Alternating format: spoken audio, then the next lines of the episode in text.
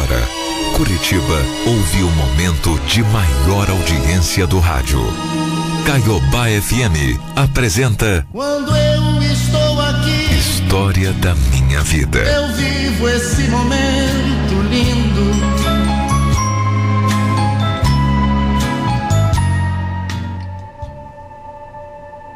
Olha, eu sei que tem gente que tem que acreditar e confiar em Deus. Mas também tem gente que não acredita. Agora eu sim. Ah, eu confio. Porque pode ter certeza que não cai uma folha sequer sem que seja a vontade dele. Pode ter certeza. E tudo acontece por um motivo. Bom, mas eu confesso também que até hoje é meio difícil de acreditar e me conformar com o que ele decidiu para minha vida. Desde que eu me entendo por gente, não foi fácil. Eu nasci com glau glaucoma nos olhos. E mesmo com os meus pais fazendo de tudo para tentar tirar o meu problema, o meu caso era muito grave. E eu acabei perdendo totalmente a visão de um dos olhos. Apesar de ter uma família muito amorosa, isso não me livrou de sofrer bullying na escola.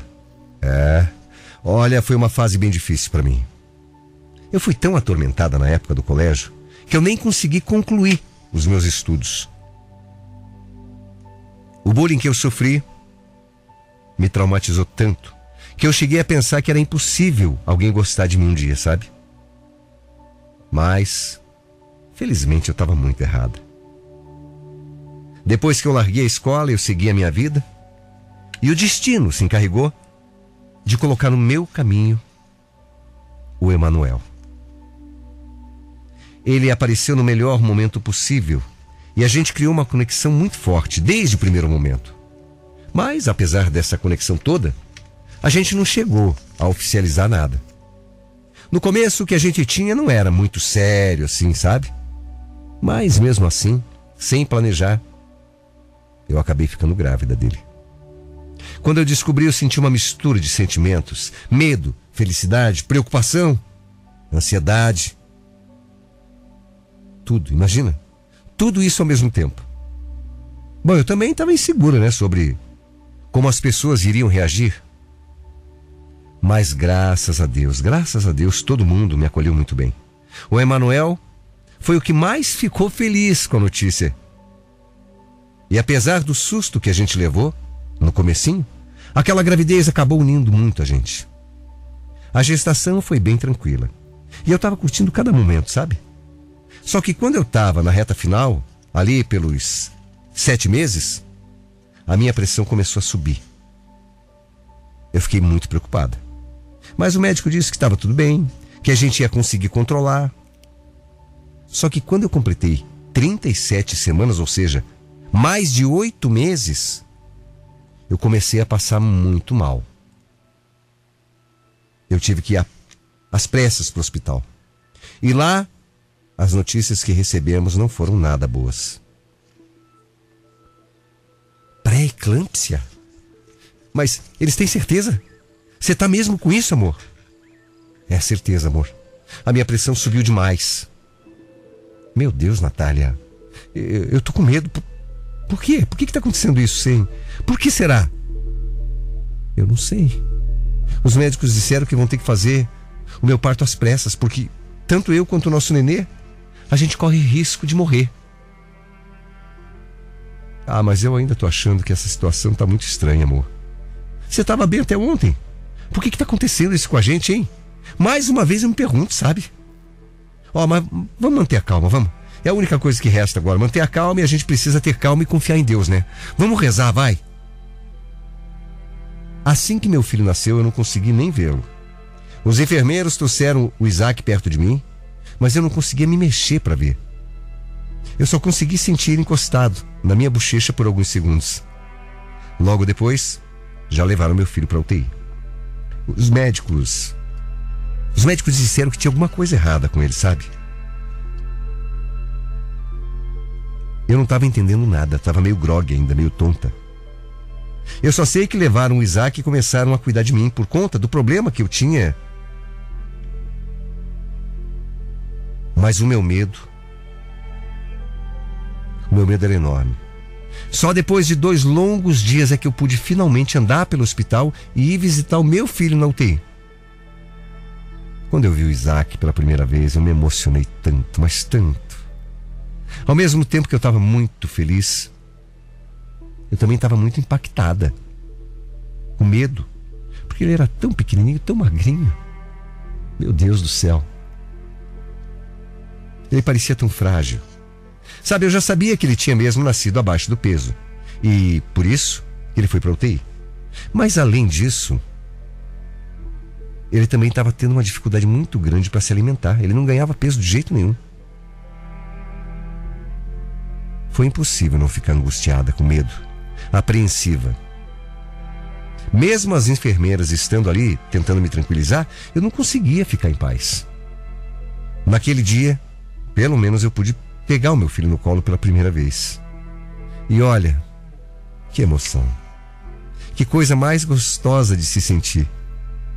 Aquela hora eu fiz questão de falar para Isaac como eu e o papai já o amávamos demais. O quanto ele já era especial na nossa vida, tão pequenininho. E aí eu aproveitei e até cantei uma das músicas que eu ouvi quando era pequena. Uma das minhas preferidas, até ele cair no sono. E essa rotina gostosa continuou por alguns dias. Eu ia lá, chegava na UTI, pegava meu filhinho no colo e cantava uma musiquinha para ele. A mesma música, até ele cair no soninho. Vem, vem aqui com a mamãe, vem. Alguns dias depois eu tive alta do hospital, mas o Isaac não. Ele precisou continuar internado e eu, o Emanuel, nós passávamos todo o tempo do mundo, todo o tempo que a gente podia, ao lado do nosso filho. Assim que o Isaac completou 26 dias, ele teve uma queda na saturação. E por isso, ele não conseguia respirar sem ajuda de aparelhos. O pulmão sozinho dele era muito fraco. E ele, tão pequenininho, estava com a pressão muito alta. O meu bebê precisou tomar vários remédios e fazer muitos testes para ir treinando a resistência dele, até que ele conseguisse respirar sozinho. Além disso, a gente ficou sabendo que ele teria que fazer uma cirurgia para colocar uma sonda. Tudo isso porque ele ainda não estava conseguindo se alimentar o bastante para ficar nutrido do jeito que precisava. Ai, Natália, pelo amor de Deus. Você acha que é uma boa o nosso filho fazer essa cirurgia, Natália? Eu não sei, sabe? Eu tô tão preocupado. Olha o tamanho dele, tão novinho, tão frágil. Como é que ele vai aguentar uma coisa assim? Ai, Manuel, eu não sei, meu amor. Eu também fico preocupada com isso, mas os médicos falaram que a cirurgia é até que simples, que é tranquilo, que também é importante para ele, para ele conseguir se alimentar. Ah, mas eu fico preocupado, sabe? Me dá medo, me dá Medo de acontecer alguma coisa com ele, tadinho. Meu amor, eu também, sabe? Às vezes me pego pensando, será? Será que se eu tivesse tido mais cuidado, sei lá, na gravidez? Eu fico pensando nessas coisas. Será que a culpa não é minha? Será que. Por favor, não, não, não. Não fica se culpando, amor. Você não fez absolutamente nada de errado. Nada. Infelizmente, tem coisas que a gente não tem como prever. Agora, a gente precisa tentar ser forte, né? Ó, vamos, vamos seguir o conselho dos médicos, tá? Vamos deixar eles fazerem essa cirurgia, vamos confiar neles. E depois disso ele vai melhorar, se Deus quiser. Ele vai poder ir para casa com a gente. Vamos confiar nos médicos. Vamos confiar em Deus. É isso mesmo que a gente tem que fazer. E aí meu filho operou. E realmente teve uma grande melhora. Os médicos até disseram que se ele continuasse progredindo daquele jeito, logo ele ia ter alta. Imagina a nossa felicidade. Logo, ele poderia ir para casa com a gente. E o Isaac foi melhorando, melhorando, até um dia que nós recebemos a notícia que no dia seguinte ele já podia ir para casa. O pessoal do hospital falou para eu ir para casa preparar a malinha dele, da saída da maternidade. Olha, pela primeira vez eu saí daquele hospital tão feliz, tão sorridente. Sabe, eu saí dali feliz. Em muito tempo, eu não conseguia dormir sem aquele aperto no coração, sabe? No dia seguinte eu acordei cedinho e fui direto para o hospital. Mas quando eu cheguei no hospital, eu senti. Eu senti um clima estranho. O povo me olhando esquisito. Eu esperava chegar e ver a equipe que cuidava do Isaac feliz. Mas o que eu encontrei foi um monte de gente com uma cara estranha. Foi quando me disseram que no meio da noite o meu filho tinha tido um probleminha. E a barriguinha dele inchou demais. O coraçãozinho dele estava acelerado. E por isso, ele teria que fazer mais cirurgia às pressas. Ai, nessa hora. Eu quase entrei em estado de choque, eu não conseguia entender mais o que estava acontecendo. O Emanuel precisou tomar frente de tudo, porque eu, eu não conseguia. Eu não conseguia.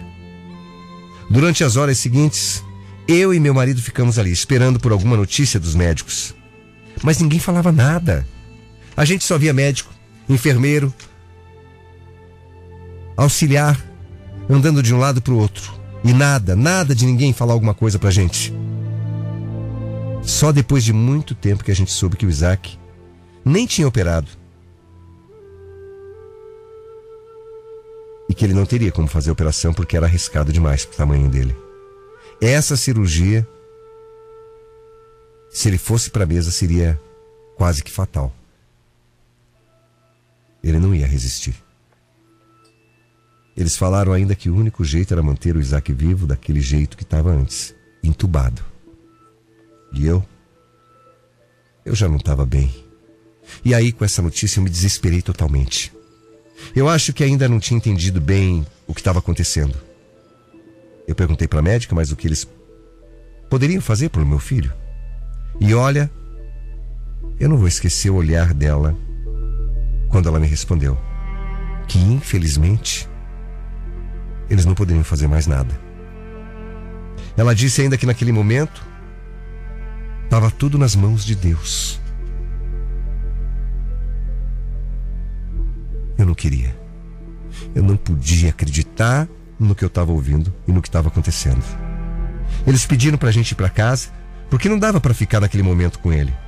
E que qualquer coisa eles poderiam, poderiam ligar para a gente urgente. Olha, muito contragosto, muito. Arrastada pelo meu marido, eu fui para casa. Mas mesmo assim, coração de mãe, você sabe como é que é. Assim que eu pisei em casa, eu comecei a ter uma sensação ruim. O que foi, Natália? Aconteceu alguma coisa? Você está bem? Eu não sei. Eu não sei, Emanuel. Eu comecei de repente a sentir um aperto aqui no peito, sabe? Eu tô com um aperto no meu peito. Calma, meu amor, calma. Ai, tá doendo, tá doendo demais, Emanuel. Ó, calma. Você só tá impressionada com, com tudo que aconteceu. Mas vai dar tudo certo. Vai ficar logo tudo bem. O Isaac tá aqui, já já com a gente. Você vai ver. Calma, amor. Tenha calma. Olha aqui, ó. Vamos se pegar a Deus, vai. Eu continuei passando mal. Durante o dia inteiro. Até que no meio da noite me ligaram do hospital, pedindo para que a gente fosse para lá. Eu perguntei o que estava acontecendo, mas ninguém me deu nenhuma informação. Naquele momento, a gente já deveria ter imaginado. Mas a verdade é que a gente não não quer acreditar, né? Porque a gente sempre tem um fiozinho de esperança. Não tem? Quem é mãe sabe. Você que é mãe, você que está me ouvindo, Você sabe. Toda mãe sabe. Independente do que o filho passa, o coração de mãe sempre tem esperança. A gente tem. A gente não larga esse fio de esperança por nada nesse mundo. Nada.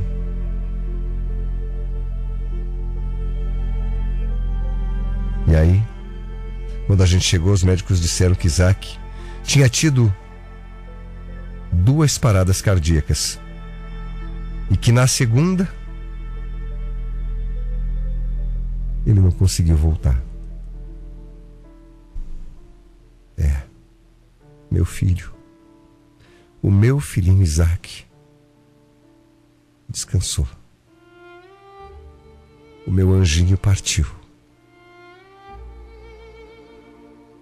Depois dessa notícia, os médicos disseram que a gente poderia entrar no quarto para se despedir dele.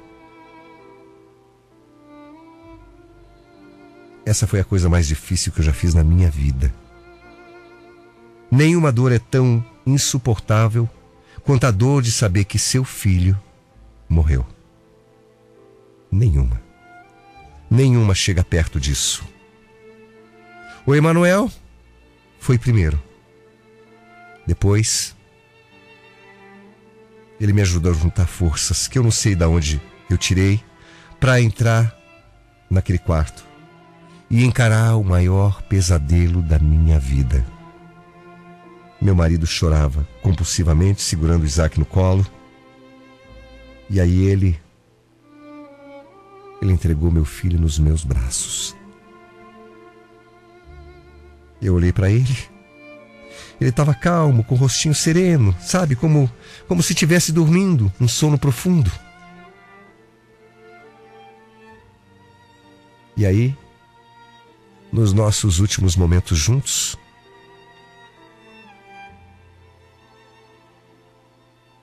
Eu cantei aquela canção que eu cantava para ele dormir, pela última vez, e disse o quanto eu amava. E ali acabou. Acabou tudo. Depois da morte do Isaac, eu passei por um período bem difícil. Durante muitos dias eu não queria nem levantar da cama. Foi um processo tão doloroso. Mas Deus me deu forças para continuar seguindo em frente. Eu percebi que eu precisava cuidar de mim. E até decidi que eu ia terminar os estudos que eu tinha largado lá no passado. Quando eu consegui concluir a escola, passei a pensar em fazer uma faculdade.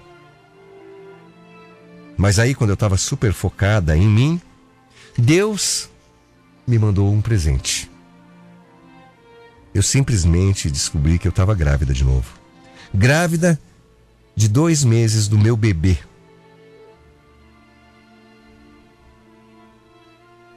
E essa notícia é recente. E dessa vez a gente não. Não quer saber se é menino ou menina. A gente decidiu. Deus sabe o que faz. Mas se esse bebê, meu Deus, já é já é tão amado. E com certeza ele terá um anjinho para cuidar dele lá de cima, né? O meu bebê. Apesar de estar, claro, feliz, eu ainda sinto falta do meu Isaac. Hum. E para homenagear o meu filho, eu vou cantar durante todas as noites da minha gravidez aquela musiquinha que eu cantava para ele. Filho, a mãe sabe que você está aí, em algum lugarzinho no céu, do ladinho do Papai do Céu. Num lugar lindo. E eu quero que você saiba que a mamãe está aqui. E vai te amar para sempre. E pedir para você que eu sei que você é um anjinho. Cuida da tua irmãzinha ou irmãozinho que vai chegar. Protege ele, como eu protegi você. Nunca vou te esquecer meu filho, meu anjo, amor da minha vida. I walked across an empty land. I knew the pathway like the back of my hand. I felt the earth beneath my feet, sat by the river simple thing. Where have you gone? I'm getting old and I need something to rely on. So tell me when you're gonna let me in. I'm getting tired and I need somewhere to be.